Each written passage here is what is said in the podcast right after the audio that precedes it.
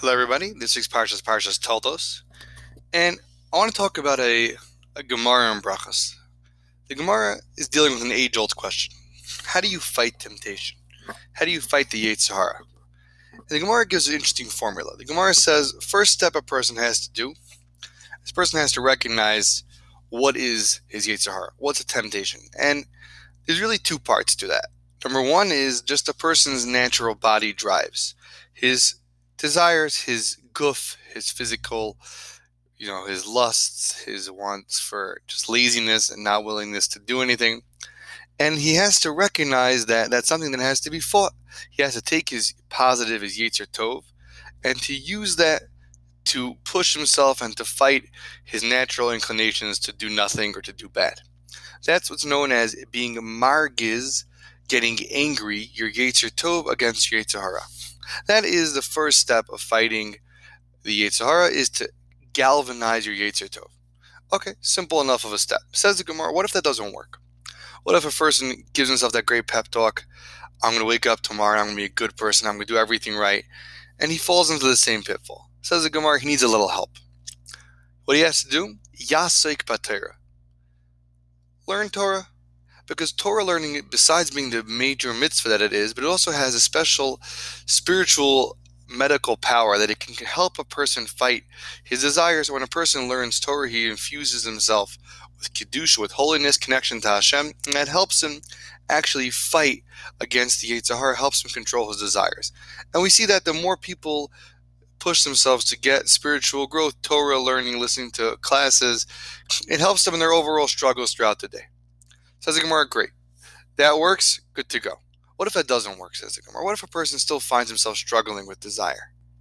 Says the Gemara, at that point, that means the Yetzer Hara, the Yetzer Hara, the external Yetzer Hara, not just the person's physical drives, the Malach, the special angel that's his job is to test us, he's throwing questions at us in our Amunah, in our in our beliefs. That's going to be the crack he's going to use to try to push us to do something wrong. And we have to say Shema says the Gemara. A person has to recite Shema, meaning a person has to work on recognizing that Hashem runs the world, recognizing that his Amunah. A person has to work on fighting on that angle. Going over the fundamentals, recognizing that Hashem runs the world. And with that combo, says the Gemara, a person should be able to fight his desires. Through galvanizing his Yetzer Tov, through learning Torah, through working on their Amunah, with those three, a person should be able to push. Says the Gemara, what if that doesn't work? What if you have this scenario where the Yetzer Hara is throwing everything he's got at you, and you're faced with desire, and you've been working on yourself, and you've been learning, and you've been saying Shema, but still the Yetzer Hara seems to be so strong. What do you do? What's the what's the what's a person's last chance?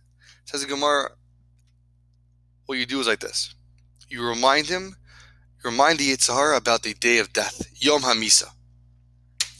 Tell yourself, look, there's going to be an end, it's going to be final, and you know we're all going to die one day, and that's going to really push the Yetzer Hara over the edge, and that's going to make a win. And that's how the Gemara ends off. That's kind of the kingpin of how to fight desire. Now, all the commentaries ask on the Gemara. This week's parsha is the biggest question on this Gemara. Esav is given an option. Does he want to sell his lifelong inheritance of being the Bechor, being the leader of the Jewish people, for beans? And he says, you know what? Look, we're all going to die anyways. What's the point of this whole thing? And he sells out. Esav took what the Gemara seems to be the most inspirational thing in the world. The thought of the fact that we all die one day, and he used it to do the loserish thing. He used it to go and sell his whole inheritance for beans. And the Gemara says, not just Esav. The Navi tells us that all sinners say that. All sinners say, look, we're all going to die. Let's party now. So what does the Gemara mean a person when he's fighting the Yetzer Hara should remind himself of death? If death seems to be so uninspirational, seems to be a catalyst for people to do the wrong thing. So Rabbi Piana explains very simple. We have two people who are fundamentally different here. We have a guy who's been fighting his Yetzer Hara for his whole life. He's been learning Musar, he's been davening, he's been saying Shema, he's been trying. He knows what life's about.